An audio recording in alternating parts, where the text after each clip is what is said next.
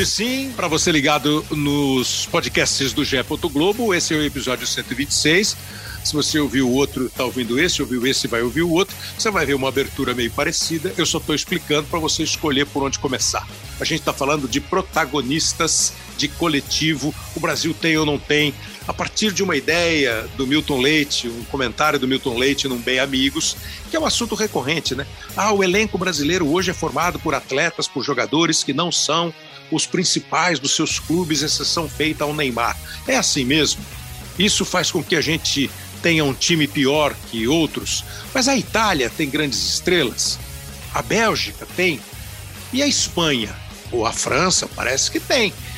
É uma discussão é, muito pertinente do futebol de hoje, que continua precisando dos grandes craques para fazer com que os times deles sejam melhores do que os dos outros, mas precisa também de um coletivo, de uma entrega, de um total. Não à toa o Kanté e o Jorginho estão aí entre os principais jogadores do mundo e da temporada. Eles são base de um time coletivo como o Chelsea.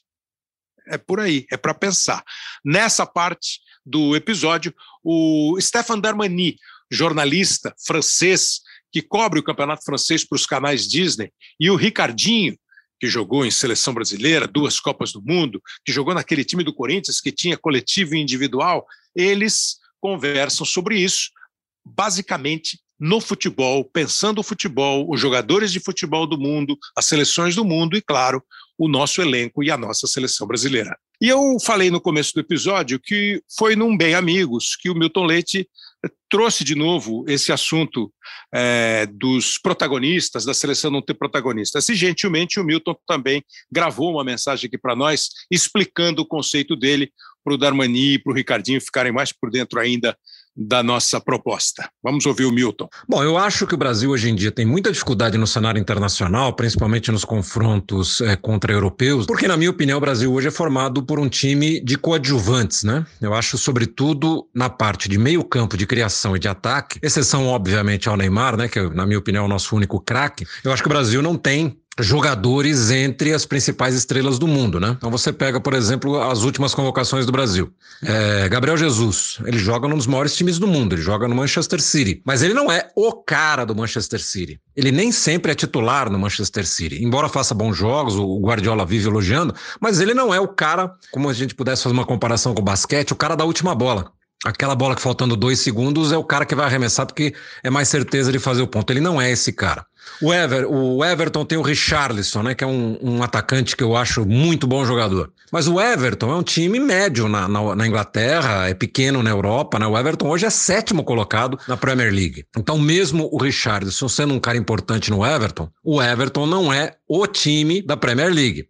Você pega o Arthur Cabral, que foi convocado nessa última seleção. Ele joga no Basel da Suíça, né? que é um time de terceiro escalão na Europa. Mesma coisa vale para o Lucas Paquetá. Aparentemente o, Cuca, o técnico Tite gosta muito dele, mas ele joga no Lyon. Futebol da França, tirando o Paris Saint-Germain, é segundo escalão na Europa. É, o próprio Rafinha, né, que encantou tanto nessa última convocação, você pega a carreira do Rafinha, ele foi para Portugal, jogou no Sporting, que é grande em Portugal, mas na Europa é terceiro escalão. Ele foi para a França no Rennes, o Rennes não é grande nem na França. E agora está jogando no Leeds. O Leeds é um time que subiu para a primeira divisão esse ano e ocupa neste momento a 17 posição no campeonato inglês. É o primeiro fora da zona de rebaixamento ou seja, não é protagonista nesse momento o Leeds. Então, por isso que eu acho que todos os jogadores, principalmente do meio para frente do Brasil, são coadjuvantes ou atuam em times coadjuvantes, né? E isso acho que faz muita falta nos embates internacionais. Quando você vai jogar contra uma Alemanha, contra a Holanda, contra a Bélgica, contra a Itália agora que melhorou muito, contra a Espanha que melhorou muito, Portugal que tem uma geração incrível, né? Eu acho que isso faz muita falta. Os protagonistas do Brasil, na minha opinião hoje, né? Caras que não são coadjuvantes, são os goleiros, os três que têm ido normalmente, a gente te, poderia botar mais uns dois ou três aí no mesmo nível. É, você tem zagueiros, né? O Marquinhos hoje, para mim, é um dos maiores zagueiros do mundo e, e, e é protagonista no seu time, mas é, ele não resolve jogo, né? Ele é um zagueiro. Enfim, então por essa razão, eu acho que o Brasil, nos, nos últimos dez anos, aí nos confrontos que a gente tem tido em Copa do Mundo, em Copa das Confederações, nos embates mais importantes contra equipes de primeira linha da Europa, o Brasil sofre muito, né? E acho que vai continuar sofrendo. Quanto tempo o Brasil não é candidato a ganhar, por exemplo, o melhor jogador do mundo? E antes a gente ganhava sempre, né? A gente jogou vários, né? E agora a gente não tem nem, é, a não ser dependendo aí do, da temporada do Neymar, nenhum outro jogador é citado para esse tipo de prêmio, né? Então acho que o Brasil hoje, lamentavelmente, exceção a Neymar, aos goleiros e ao nosso bom zagueiro Marquinhos, o Brasil hoje é coadjuvante. Olha, eu não combinei com o Milton, mas eu tenho, eu tenho é, muito, a minha opinião é muito parecida com a dele. É, ele falou dos títulos do, do, melhor do mundo. O último nosso foi o Kaká em 2007. O Neymar foi indicado várias vezes. Alguns brasileiros são é, apresentados numa primeira lista. Os goleiros, de fato. É, o Jorginho agora né, está sendo indicado, inclusive do prêmio da bola de ouro, o Jorginho e Neymar, mas o Jorginho já é um italiano na hora de jogar futebol. É, eu tenho uh, uma opinião muito parecida com ele. Acho que a última grande seleção que nós formamos individualmente foi a seleção de 2006. O Ricardinho estava lá. O Ricardinho foi campeão do mundo em 2002 e participou da Copa de 2006. E de lá para cá, nós temos. É, isso não é uma nem saudade, saudosismo que você quer chamar. Assim. Em, em, em termos de comparação de jogador para jogador, eu acho que nós temos, nesses últimos dez anos, com o nosso elenco menos distante para o alto do ranking em relação aos outros países. Aí você vai perguntar, então, pô, então por que você está fazendo esse programa, se você concorda com ele? Porque, ao mesmo tempo, ao mesmo tempo, eu comecei a entender que o mundo do futebol mudou. Que o futebol hoje tem cinco, seis jogadores que são absolutamente diferentes, que o futebol tem um, uma gama muito grande de jogadores que tem mais ou menos o mesmo nível. E eu fiquei procurando qual é a seleção mundial que tem, de fato, grandes protagonistas nos seus times. E é essa discussão que eu queria ter com o Darmani e com o Ricardinho. Eu vou pedir licença ao Darmani para começar com o Ricardinho, porque você, Ricardinho, além é, de ser o Ricardinho, a gente pensou em você por seguinte: você jogou num time, o Corinthians, que era um time lá em 98, 99, muito bom. Muito bom. Não à toa, Rincon, Vampeta, você, o Marcelinho é a exceção. O Luizão e o Edilson foram todos para a Copa do Mundo. Eu não sei se você era o protagonista daquele time ou se você era um exemplo claro do que nós temos hoje no futebol. O cara que resolve aquela função de uma maneira tão brilhante que os mais badalados vão resolver. A seleção de 2002 teve protagonista, de 2006 os caras não resolveram, qual é essa, Ricardinho? O Marcelinho e o Nauber, também o Everaldo, eles começaram a falar assim: não, todo mundo tem que ter protagonismo, mas o coletivo. Qual é, Ricardinho? Obrigado, hein, cara. Sempre um prazer, Kleber. E com relação ao podcast, estou é, sempre à disposição, você pode sempre contar comigo. Bom, é, essa discussão é muito boa, porque eu, eu acredito, é, e não de hoje, desde a minha geração, apesar de é, reconhecer que nós tínhamos sim em uma outra geração é, um pouco mais de protagonistas do que temos hoje. E quando a gente fala em protagonista, a gente fala em jogadores que decidem jogos e às vezes numa jogada individual que tem essa capacidade.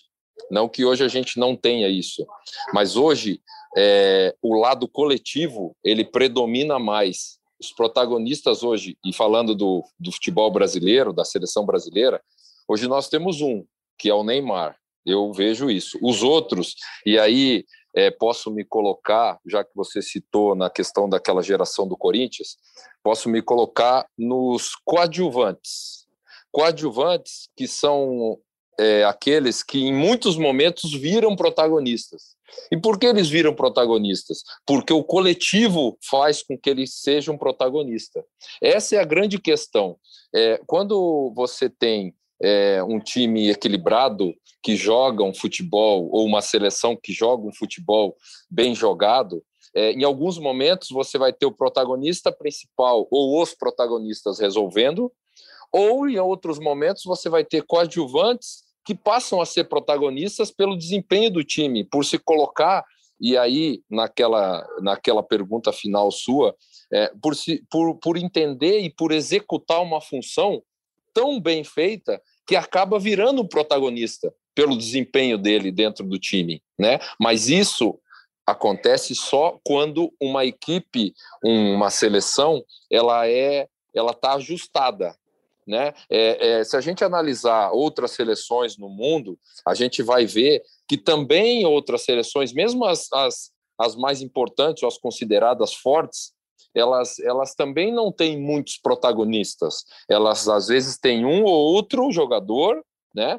É, talvez, às vezes, até um, e outros bons jogadores, mas como o ajuste daquela seleção, a forma de atuar, o conjunto é forte, alguns coadjuvantes acabam se tornando protagonistas, eles acabam sendo decisivos. E não é só em um jogo, às vezes é num campeonato, às vezes é numa Copa, né? às vezes é num momento. Então eu acredito muito nisso, é, que esse, esse existem poucos nessa nesse momento no futebol, poucos protagonistas, sim, mas existem coadjuvantes que, num acerto coletivo, viram protagonistas. Eles podem sim ser protagonistas em determinados momentos. E essa explicação, essa análise do Ricardinho, eu tenho a impressão que ela, ela é dos, de todos os tempos do futebol. Você sempre teve jogadores que com uma determinada função, brilhavam individualmente menos numa equipe, mas ofereciam para os grandes craques a oportunidade do brilho maior. Da mesma maneira que um time bem arrumado, que tem grandes jogadores, ele vai fazer com que aqueles menos talentosos por natureza tenham a sua qualidade realçada e eles consigam brilhar. É, não, se, não se propõe aqui que você tenha um time só de jogador mais ou menos. Quanto mais bons jogadores você tiver no time, e mais tempo, e mais trabalho, e mais entrega é, e, e, o futebol, como qualquer atividade, exige entrega, parceria, é, um pouco menos de vaidade. Não estou dizendo que há isso, mas é da nossa natureza, às vezes. Agora, isso não quer dizer que não tenha privilégio. Me incomoda um pouco essa questão: ah, o Brasil é dependente do Neymar. É, como era do Pelé, do Zico, é, como foi do Ronaldo, como a França foi do Platini, do Zidane, como ah, a Holanda foi do Cruyff. Agora, não é o, o, o, que eu acho que hoje um problema que nós temos é que às vezes é muito Neymar e pouco do resto do time e o resto na maior na maior, no, com o maior respeito. Aí por que, que eu chamei o Darmani, convidei o Darmani? o Darmani é francês, onde joga o Neymar. Acho que a seleção francesa, porque eu estou pensando assim, Darmani, é, a seleção da Bélgica, o Lukaku é uma estrela do time onde ele joga. Foi da Inter e hoje é do Chelsea.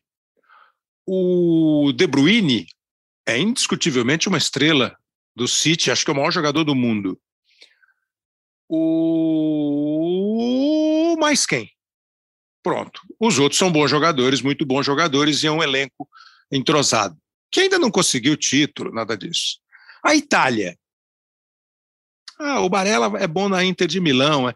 Mas você viu quantos jogadores, por exemplo, do Sassuolo foram titulares da seleção italiana, campeã europeia? A, a, a Espanha. Quem é hoje o grande? Acabou a geração do Iniesta, do Xavi. Você tem um garoto, o Pedri, você tem outro garoto, tanto é que é uma seleção muito baseada na equipe olímpica da Espanha, medalha de prata a Inglaterra. Então, quando eu chego na França, Darmani, eu falo, não, essa aí, peraí, o Pogba é bom lá no United. Ah, mas às vezes ele fica no banco, pô, mas quando ele entra, né? O Griezmann não foi bem no Barcelona, voltou para o Atlético de Madrid. Vai voltar a ser. O Mbappé, não preciso falar nada do Mbappé. E o Benzema, o que está jogando? Então, esse time me parece ter os caras que são estrelas nos times dele, deles. E ao mesmo tempo, Darmani, já falei demais. Sabe que eu acho que às vezes a gente tinha um personagem do Jô Soares num programa de humor, que o Jô Soares, a, a, a, a, moça ficava humilde, ele falava, não se deprecie. Eu acho que às vezes nós depreciamos os nossos jogadores e eu não sei se a imagem europeia, o pensamento europeu é diferente. Muito obrigado mesmo por você ter topado participar, Darmani. Obrigado a você, Kleber, pelo convite. Boa noite, boa noite, Ricardinho. Eu acho interessante essa, essa discussão e eu acho que o brasileiro ele ele gosta muito de pro, protagonismo no futebol, ele gosta muito de craque, e, e quando não tem de sobra craques, jogadores talentosíssimos que fazem diferenças individuais, aí ele fica frustrado. É, e aí ele começa a citar os jogadores, né, como o Milton Leite fez, falando: ah, esse aqui é mais ou menos, é no time dele. E não sei se na França é diferente. Acho que vocês aqui, brasileiros, foram acostumados muito cedos a ter jogadores diferenciados. E, e a questão do protagonismo ela acabou virando central, né? O, uh, mais forte que a parte coletiva, talvez. E, e hoje em dia, obviamente, a França tem muitos bons jogadores. Eu prefiro falar de talentos do que de protagonistas porque talvez a gente vai abordar depois a questão de outros esportes, onde realmente faz muita diferença em outros esportes poder entregar essa última bola para um jogador uh, diferenciado que vai assumir né, os riscos, uh, uh, porque também ele tem a, a qualidade acima dos outros para definir um jogo. Acho que o futebol não tem isso, ou tem muito menos né, que nos outros esportes. Então, se a França tem Benzema, é, tem há pouco, né? Porque Benzema durante muito tempo ele foi afastado. É, mas Benzema é o protótipo do jogador talentoso a, a, a, serviço do coletivo, né? Quando a gente vê o quanto ele se desdobrou para o Cristiano Ronaldo no Real Madrid, o quanto ele serviu o Cristiano Ronaldo, o quanto ele deixou de fazer gols e jogadas para poder deixar o, o, o, Cristiano aparecer e o Cristiano resolver e o Cristiano finalizar todas as jogadas, porque esse sim é, é o protótipo do jogador que chama o protagonismo né, para si, que, que, que quer assumir tudo. E, e, a gente vê, é só ver os números no Real Madrid do, do, do Benzema desde que o Cristiano Ronaldo saiu, aí teve uma inversão. É, ele acabou sendo mais decisivo é, em gols e ele acabou dando assistências do mesmo jeito, e aí ele ficou, uh, realmente, ele saiu né, dessa zona, uh, dessa sombra, né? Então, uh, o, o, Benzema é um jogador protagonista, mas muito ao serviço de, do coletivo. E na seleção francesa também, né? até porque quando a gente começou a Euro, Uh, com a volta do Benzema, todo mundo falava: ah, Mbappé, Benzema, Griezmann, não vai, não vai ter para ninguém. Agora a França, acrescentando o Pogba atrás e o Kanté, assim, são favoritíssimos. Eu acho que e, e, e a, a, França perder pela Suíça e a Euro foi, foi vencida por um time sem protagonista que era a Itália, é, que era um time basicamente muito coletivo, né? Onde ninguém aparecia mais, né? O Chiesa talvez fazia mais jogadas lá na frente, era um jogador que podia pegar a bola sozinho e fazer alguma coisa. Mas fora isso, era um time extremamente coletivo. Então, acho acho que assim, a, a, ver, a, a verdade do campo, né? Às vezes ela é um pouco contrária a essa história do protagonista e, e ela, o campo ele vai ele vai dando umas verdades que, que são muito coletivas também. A França ganhou a Liga das Nações, ganhando da Bélgica, ganhando da Espanha, e jogos muito equilibrados, onde uh, a Bélgica podia ganhar muito bem a semifinal, e foi, foi por, por quase nada. Uh, e o Griezmann também é um jogador muito coletivo dentro do talento dele. Aí tem, tem o cara fora da curva, que é o Mbappé. Esse sim, é um protagonista, eh, mostrou já muito novo com a Copa do Mundo na Argentina, contra a Argentina na, na Copa de 2018, eh, no jogo que a França começou mal, e ele faz essa jogada onde ele atravessa sozinho o campo inteiro e vai ganhar um pênalti lá. Eh, isso sim é protagonismo. Mas no mesmo jogo da Argentina, você tem um lateral direito, Pavar, que faz um golaço, que vira o jogo para a França, e no, no, e no início da Copa, o Pavard era um, era um desconhecido, até para os franceses. Ah, ele jogava na, no, no, Leverkusen, no, Frankfurt, não lembro. Ele não estava no Bayern de Munique ainda. É, e ele era totalmente desconhecido, assim como o Hernandez do outro lado, né? Ele pegou dois laterais assim que ninguém conhecia. E, e esse desconhecido virou o, o maior protagonista uh, desse jogo da Argentina foi o Pavard. E, e, o francês ele vai lembrar dessa Copa de 2018. Uh, a primeira coisa que ele vai, ele vai lembrar é esse golaço do Pavard uh, no jogo que foi o maior jogo da seleção francesa na Copa, porque não foi a final contra a Croácia, nem foi a semifinal contra a Bélgica, que ganha 1 a 0, um gol de escanteio, de cabeça. O jogo do Uruguai também não foi nada espetacular, mas o jogo da Argentina foi uma coisa. Né, até porque era o Messi no auge, é, mesmo se a Argentina não jogava bem, todo mundo tinha medo do Messi, e, e foi esse 4 a 3 incrível. Então é, é engraçado como são as coisas, né? porque às vezes você você acha que você não pode ganhar por falta de protagonista no, no elenco, né? E o brasileiro acha muito isso, e ele está sempre é, querendo ter mais jogadores protagonistas, mais jogadores de talento, e hoje ele, ele reclama dessa ausência, é, mas ao mesmo tempo ele elege um novo protagonista assim, um segundo, o Rafinha não era ninguém, e, e, depois do jogo contra o Uruguai, ele virou o novo protagonista do futebol brasileiro, o cara que vai ajudar o Neymar, o cara que vai carregar o ataque nas costas. E o Rafinho, para mim, é o Rafinho do Rennes, porque o campeonato que acompanho, é, ele não mudou muito em um ano no Leeds. Ele já jogava assim, já jogava muito no Rennes. É, então, as coisas são muito relativas, por isso que eu prefiro falar de talento, de jogador que pode fazer a, a diferença pelo talento dele, como um Pogba que pode te dar uma, uma assistência que ninguém vai enxergar, ou, ou finalizar de 30 metros no, no, no ângulo, ehm, do que essa questão de dizer ele é protagonista, ele é coadjuvante, sabe? Acho que a discussão, para mim, é mais coletiva. É, é muito interessante, porque é, fiquei ouvindo e pensando é, no que o Nauber falou, no que o Marcelinho falou, o Darmani está falando, o Ricardinho falou, e, e, e, os nomes né, que vêm. É, o grande jogo da França foi contra a Argentina, que tinha o Messi. No, no, no Real, o Benzema era mais assim o assado, porque tinha o Cristiano Ronaldo. O Messi foi final de Copa do Mundo. O Cristiano Ronaldo terá muito trabalho para levar Portugal para um título. Eu acho que se eu perguntar aqui para vocês quem é o grande protagonista do Liverpool, provavelmente vocês responderão Salah. Vai ser difícil o Salah ser campeão do mundo com a seleção dele, né? O Kanté, citado pelo Darmani, é um jogador extraordinário.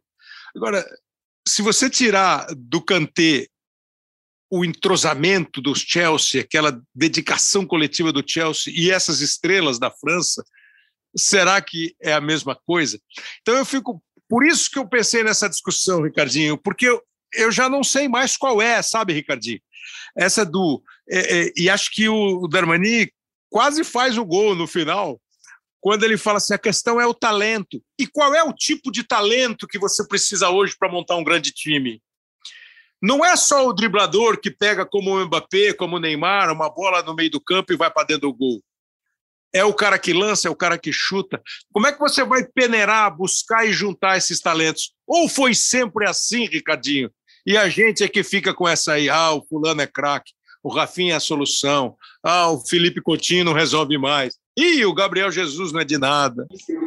É, eu acho, Kleber, que é, é, muito tempo foi assim, porque a gente sempre teve bons jogadores em outras posições. Quando a gente fala em protagonista, é, o protagonista a gente considera, pelo menos no futebol brasileiro, né? E, e, acho que sempre foi assim, porque a gente sempre teve grandes protagonistas em todas as gerações, vários, aliás, né?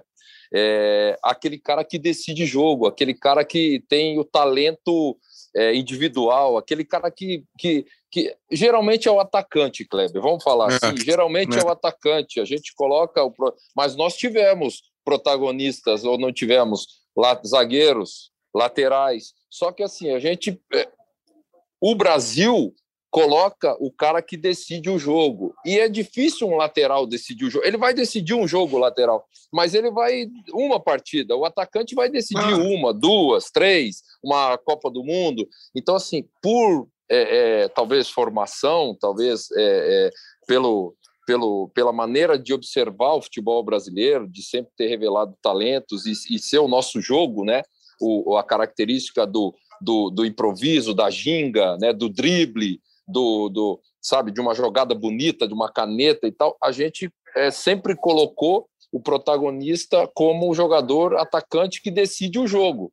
Agora, eu acho que sempre tivemos em, em, em condições de volantes, grandes volantes, laterais, zagueiros, é, e mais do que nunca, é, Kleber, eu acho que o, o e Darmani, o, o futebol mundial, os resultados, as outras seleções, as competições, elas mostram com o passar dos anos que a questão coletiva, de jogo coletivo, ela é muito importante. Ela, ela, ela é, eu vou dizer hoje que ela é essencial para que o, o, protagonista da equipe ou o decisivo, é, talvez possa não ser ele no em determinados jogos, mas para que ele possa ter uma base de decidir as partidas. Então, assim, você hoje, antigamente era assim, o cara era, ele era um baita de um jogador, mas estava num time ruim. Mas ele, em uma jogada, duas, ele decidiu o jogo. Hoje, esse mesmo perfil não consegue se sustentar mais. Hoje uhum. você precisa ter um time que jogue bem coletivamente para oferecer condições desse jogador decidir o jogo. Cada vez mais eu vejo isso, e não é só em clubes, não. É na seleção também, no mundo todo. É, quando você cita grandes jogadores, se nós estávamos falando da França, o Mbappé é, é, é fora da curva, é acima porque ele é decisivo, porque ele tem velocidade, porque ele finaliza, né? Mas ele está em volta de jogadores que podem ser como ele e são como ele em determinados momentos, mas que oferecem essa condição, né? É, a, a, a, gente, vou dar um exemplo, que a gente sempre fala da Argentina. Quanto tempo o Messi joga na seleção argentina? Ele foi ser campeão da Copa América agora, pouco é. tempo, é. né? E que melhorou coletivamente o time. Exatamente. Esse é o exemplo, Kleber. Exatamente. A Argentina melhorou coletivamente, se encaixou, o Messi começou a decidir. Ele sempre foi decisivo, sempre. Claro. Só que ele não estava conseguindo ser, entendeu? E o futebol de hoje é, mostra isso, que você precisa é, entender o coletivo de uma equipe, o encaixe de uma equipe, para que você possa ter esses jogadores diferentes e aí sim conseguir conquistas e resultados. Os exemplos são muitos. O Messi do Barcelona, espetacular, craque, um dos maiores de todos os tempos. É, ele tinha ao lado dele o Iniesta, o Xavi, depois o Neymar, o Soares, passando pelas gerações. Mas pensa bem o quanto aquele time jogava coletivamente sem esforço. Quanto um tocava para o outro, se mexia, passava, saía da pressão, pressionava. Era um time arrumado. Eu, eu, eu não sei, é, isso me parece claro. E aí, Darmani, com o seu coração francês, meio brasileiro também, porque a gente tem uma mania aqui, assim, ó, a gente precisa ter o solista e o carregador de piano. Né? A gente precisa ter o craque e o cara que dá carrinho. O nosso craque é isso que o Ricardinho falou. Ele é o cara que pega uma bola, dribla quatro, dá um passe, faz tudo mais um pouco e ainda chove quando ele decide um jogo.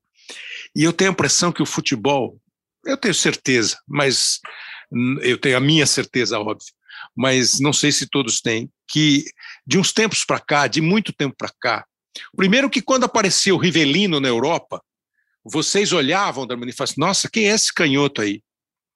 Quando aparecia o Jairzinho arrancando, feito um furacão, vocês, nossa, nossa, o que, que é isso?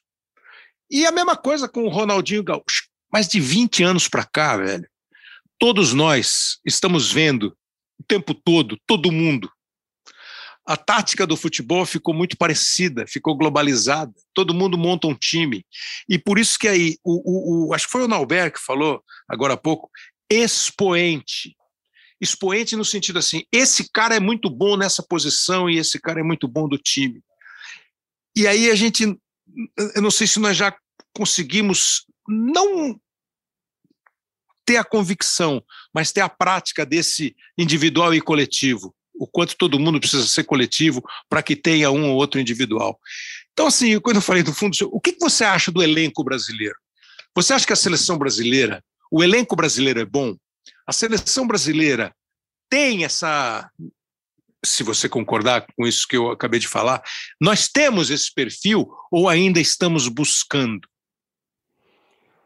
Eu acho que a gente tem essa discussão agora porque o Neymar está na pior fase da carreira dele e ele que vem carregando a seleção brasileira desde a Copa de 2014 e até antes, né? Acho que talvez se o Neymar fosse no seu melhor momento, não sei se teria debate sobre protagonismo na seleção brasileira, porque a seleção brasileira sempre teve um jogador que podia decidir, sempre tinha gerações assim é, de craques, e agora o Brasil se sente órfão, né, com, com essa, esse momento ruim do, do Neymar, que a gente vê claramente, eu vejo a cada jogo do PSG também lá na França, o quanto ele tem dificuldade, não em executar o, o drible, porque a técnica você não perde, mas eh, a passar o adversário, a ter esse pique, esse arranque, né, de dar uma caneta, eu já vi Neymar dar uma caneta e o zagueiro teve tempo de virar as costas e de recuperar a bola antes de, do Neymar dar a volta dele. E isso é um problema puramente físico, né? não é técnico. Então, é, isso levanta muitas dúvidas aqui no Brasil, é, um sentimento de vazio no coração do brasileiro. Puxa, se o Neymar não consegue mais ser o Neymar, a gente está perdido, porque não tem mais ninguém. E, e, e acho mesmo preocupante. Acho mas você acha que a gente não tem mais ninguém?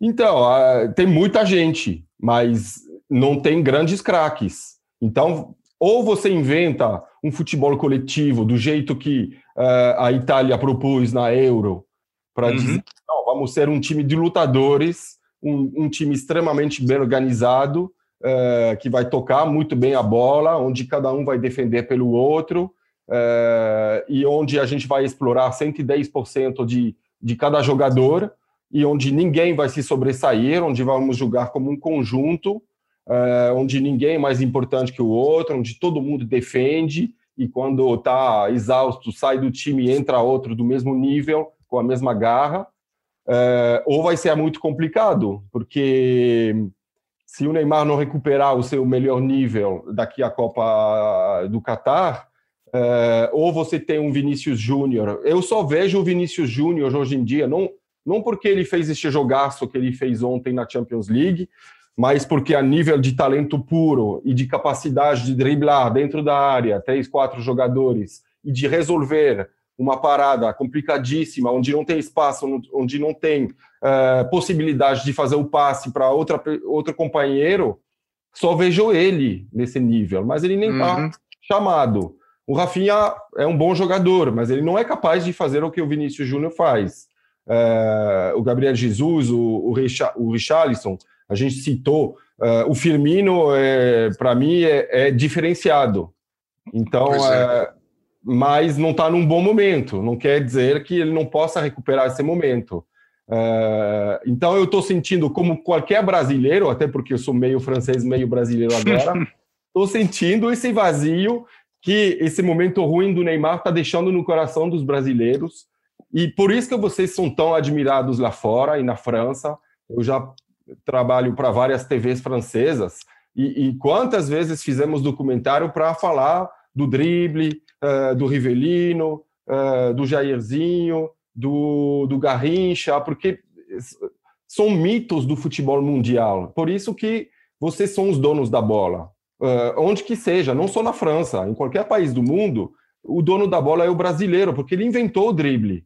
Uh, pode ter uh, várias interpretações, várias origens né, para dizer que o drible foi, foi, foi inventado pelo negro para evitar os golpes do branco dentro de campo, e ele tinha essa, essa ginga, é, ao mesmo tempo o driblador é um malandro, e o conceito do malandro é brasileiro, e a gente na Europa não conhece muito bem o que é um malandro, mas dentro de campo você pega uh, o Ronaldinho, você pega o Garrincha, uh, são malandros, né? no, no bom sentido, né? não claro. uma coisa pejorativa. Então, driblar também é um estilo de vida. E, e é, é isso que é fascinante no Brasil. Uh, e é por isso que vocês fascinam o mundo uh, quando se trata de futebol e que a gente volta, vira os olhos para o Brasil e quer ver isso, uh, essa irreverência, essa, essa malandragem, essa essência do futebol, o que gera as emoções. Então, estou sentindo esse vazio aqui e é preocupante mesmo. Eu estou preocupado pelo Brasil porque ele sempre jogou com essas figuras. E se não tem essas figuras, o que, que vai acontecer? Eu acho que o Tite não tem resposta. É, então, aí é que eu queria falar com você, porque assim, se eu for falar assim, se a gente for falar assim, mais ou menos o que, que é o, como o Tite diz, o, o radar dele, né? Pô, você tem o Alisson, o Everton e o Ederson, você tá bem de goleiro. Você tem o Danilo, tem o Emerson Royal, ninguém sabe do Daniel, você tá em dúvida de lateral direito. Você tem o Alexandro, você tem o Renan Lodge, você tem o Arana por aqui, você está ali de lateral esquerdo. Você vê, ó, nada expoente do mundo. Na zaga, beleza, né? O Marquinhos joga muito, o Thiago ainda joga, o Lucas Veríssimo está jogando muito bem no Benfica. Acho que você tem ali o, um, um, um, o suficiente vai para ter uma boa zaga. Aí é que começa a pegar do meio campo para frente. E não é que o elenco é ruim, ruim no sentido de eles vão jogar, é mais ou menos o que o Milton falou, cada um deles vai jogar. Pô, o Casemiro, se você fizer uma lista dos melhores cinco do mundo, o Casemiro vai estar. Tá, né? É, se fizer o, o, o, Gabriel, o Gabriel Jesus, o Firmino, o Rafinha, você vai ter. Minha, como eu acho, e eu estou entendendo que vocês também acham, que hoje o mundo não tem mais em grande em grande quantidade. E o futebol não permite mais que aquele jogador decida o jogo uma, duas, três vezes no mesmo jogo, ele consiga fazer uma jogada, não tem mais espaço, não tem mais bobo no futebol, como diria Vanderlei Luxemburgo, não tem mais marcador que não conhece o atacante, então não tem mais jeito. O cara precisa ser muito, mas muito. E como é que nós estamos coletivamente? Coletivamente, a gente está competindo, a gente vai competir. É, eu vou começar com o Ricardinho, porque eu acho que o Darmani tem uma outra visão de coletivo, e acho que demonstrou um pouquinho nessa preocupação que ele falou, Ricardinho, começando pelo individual. Para você, que sempre foi um cara coletivo no campo. Esse é o grande desafio, no meu entendimento, para o Tite até a Copa do Mundo é conseguir fazer com que a, que a seleção brasileira jogue bem coletivamente. E ele, e ele tem um, um fator, é, nesse momento, eu entendo, é, que não é favorável, que é justamente o momento dos jogadores. Tem alguns jogadores que talvez, alguns que ele confie, ou que lá atrás ele já confiou, em relação à seleção brasileira, que hoje, por algum motivo, seja físico, seja de momento técnico, é, seja por lesão, seja, por exemplo, não sei se é o caso, mas, por exemplo, Daniel Alves, que está sem clube, né? É, ele, ele não consegue é, trazer esses jogadores, ele não consegue colocá-los na, na, seleção. E alguns que ele confia e que tem chamado também não estão desempenhando, e eu estou dizendo em relação à performance, né, ao momento, eles não estão desempenhando aquilo que ele imagina. Então ele Você está tá dizendo que tanto algum... individual quanto coletivamente, né, Ricardinho? Porque é Exatamente. impossível você dissociar, né? Não adianta eu pegar Exatamente. um cara que seja coletivamente perfeito se ele individualmente não estiver bem. É, é, é, é, indissociável esse papo. Hoje não, hoje não, não dá mais para você, a, a, não ser, a gente pode fazer uma análise, e aí, é, como o Darmani falou, do Neymar. O Neymar talvez não viva um grande momento, mas nós sabemos que a genialidade dele em relação ao futebol, é, isso pode, dentro de uma partida, isso pode acontecer. Isso pode acontecer, porque ele tem essa capacidade. Né?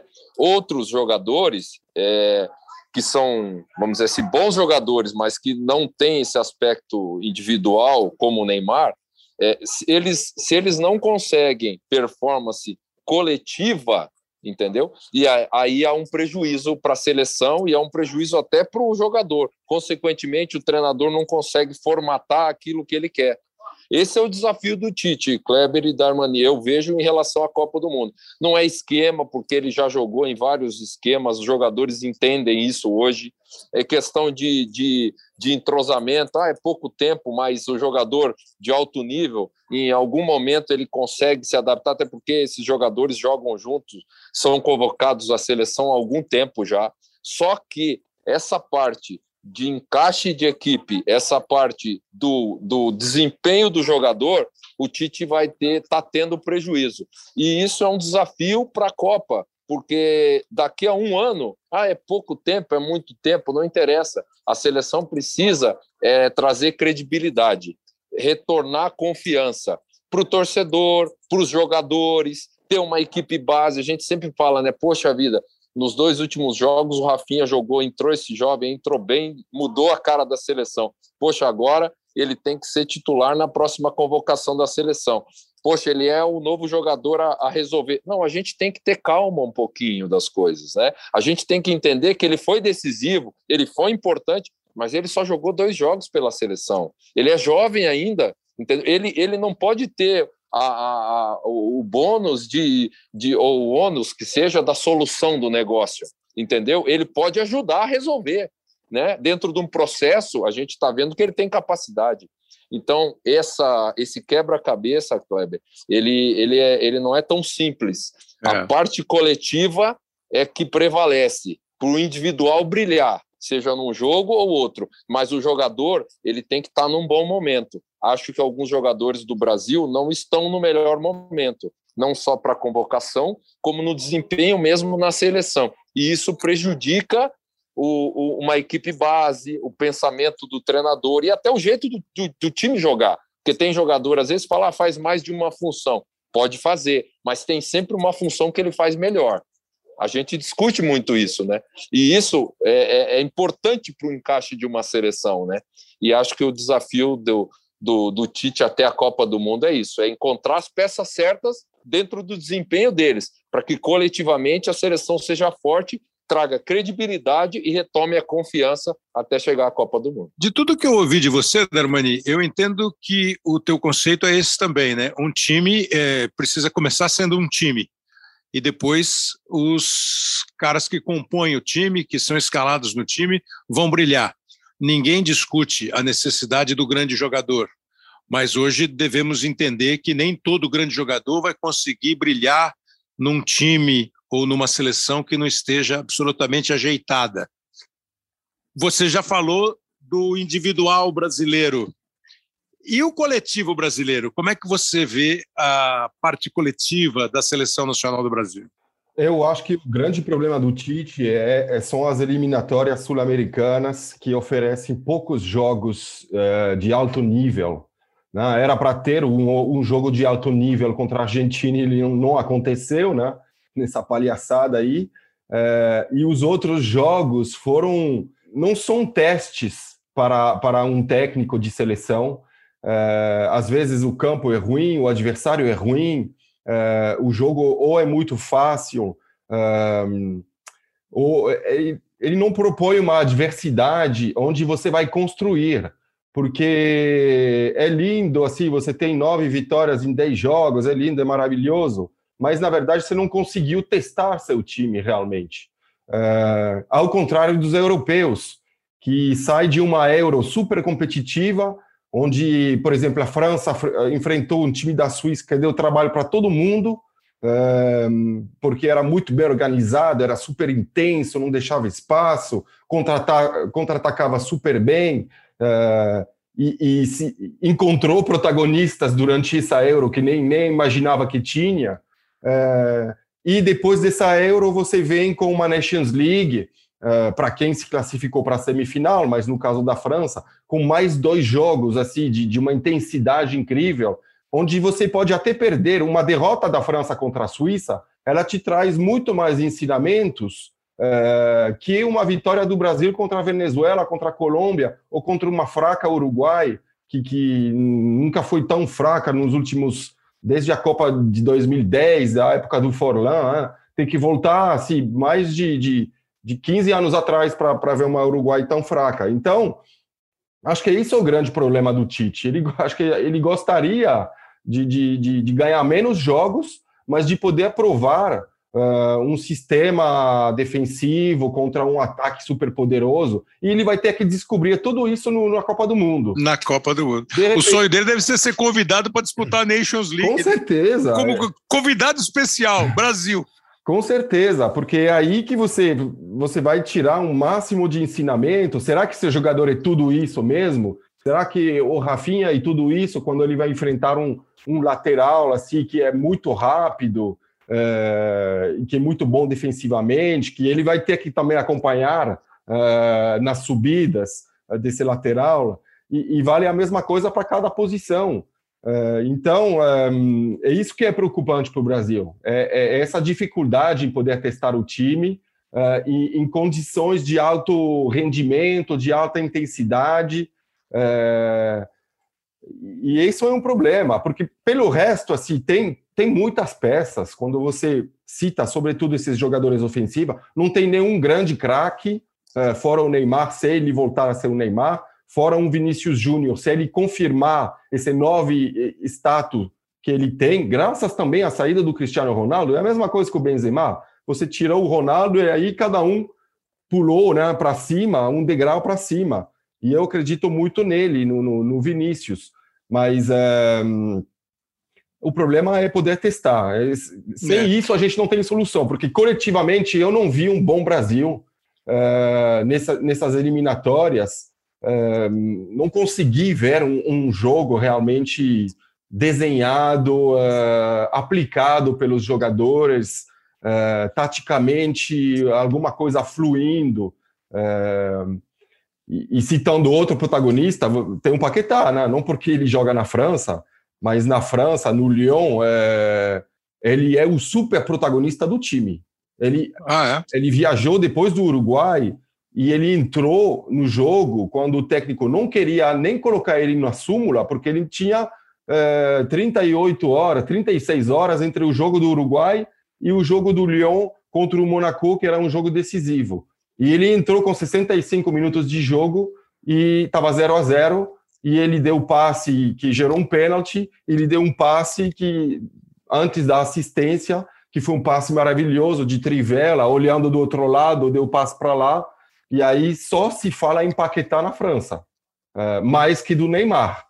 É, não só em Lyon, em toda a França, todo mundo fala só em Paquetá. Hoje, talvez, é o melhor jogador, até porque o Messi nem, nem gol fez ainda na Liga. Claro. Fez gol na Champions League, mas na Liga não, não mostrou nada. Então, tem o Mbappé, isso aqui, óbvio, mas o segundo nome mais falado na França é, é o Paquetá. E acho que o, o, o Tite entendeu já faz um tempo que o Paquetá pode ser um grande protagonista também. É, que foi um resgate, mérito do Tite de resgatar o Paquetá que andou escondido, andou esquecido. Você vê, a discussão é muito legal, né? E acho que a conclusão óbvia é isso. Olha, gente, você precisa de grandes jogadores, sem dúvida.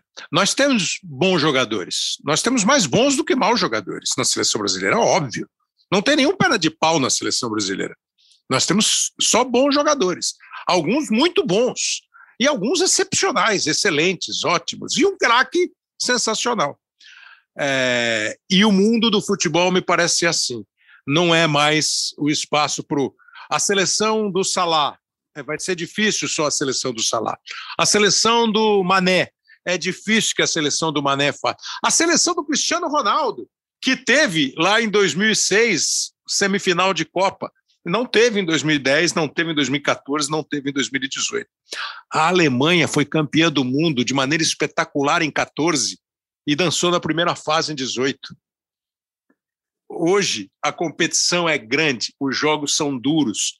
Você precisa ter grandes jogadores, escolher muito bem o seu elenco e fazer com que eles joguem da maneira mais eficiente. Então, para encerrar, eu sei que é meio difícil fazer isso, mas eu vou assim ver se vocês conseguem, vai.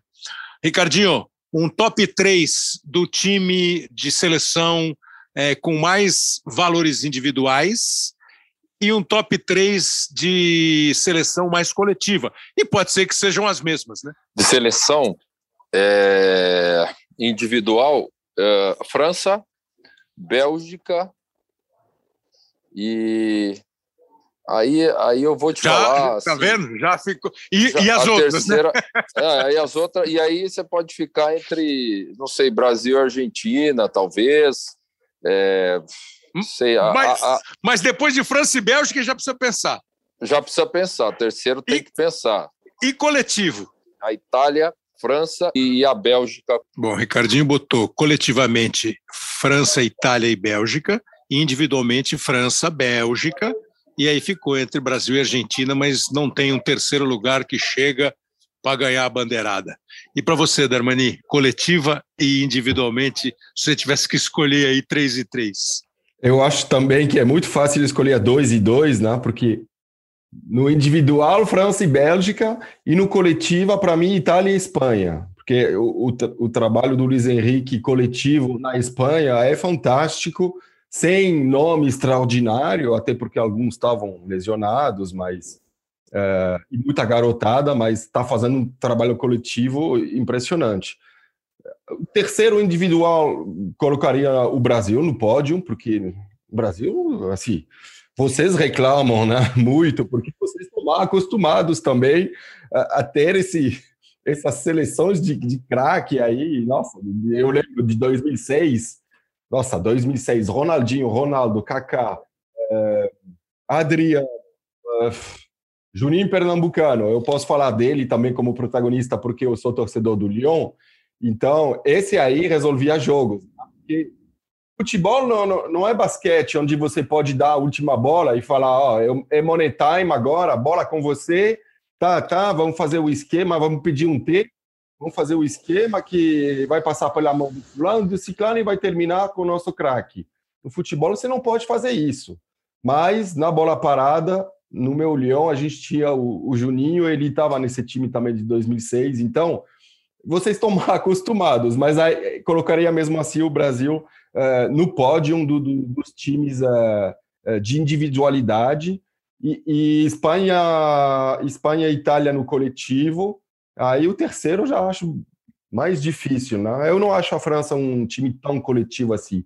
Acho que ela é bem dependente do, do dos, dos, seus talentos. Tá vendo, gente? Então, essa, essa discussão, esse episódio que nós fizemos hoje aqui, pelo jeito a gente podia fazer na Argentina, na França, na Bélgica, na Itália, porque todos eles vão encontrar um, um coletivo muito bom, com um individual mais ou menos, e acho que essa, essa era a ideia mesmo. Quero agradecer demais, Ricardinho. Darmani, super legal. Capaz que a gente te perturbe de novo aí para falar de futebol europeu. É um prazer. Né? Disposição. muito obrigado. Obrigado demais, Ricardinho. Valeu, sempre um prazer. Um abraço da Armani, um abraço Kleber a todos, sempre à disposição. Então, esse é o final da parte A ou B, depende da ordem que você ouviu, desse episódio 126 do podcast, com o Ricardinho e com o Darmani. Na outra parte, o Marcelinho Machado, astro do basquete brasileiro, Nauber, super campeão, medalha de ouro olímpica do voleibol brasileiro, e o Everaldo Marques, que tem além de toda a experiência dele acompanhando futebol, várias modalidades, o fato de ter feito muito esporte americano. A estrela do basquete é o cara da última bola, o rebatedor, o arremessador do, do beisebol fazem um conflito ali direto, um confronto direto, um duelo direto para ver quem vai fazer ponto no jogo. E o cara do futebol americano, o quarterback, sem ele um time anda. Então você pode dar uma ouvidinha ali no outro também, tá legal? É, o Pedro Suaide e o Léo Bianchi fazem a produção e a edição. Você acompanha em todos os agregadores de áudio que você gostar. Você pode, no aplicativo do Globoplay, também acompanhar podcasts das nossas plataformas e, claro, no ge.globo. Semana que vem tem mais. Valeu, grande abraço.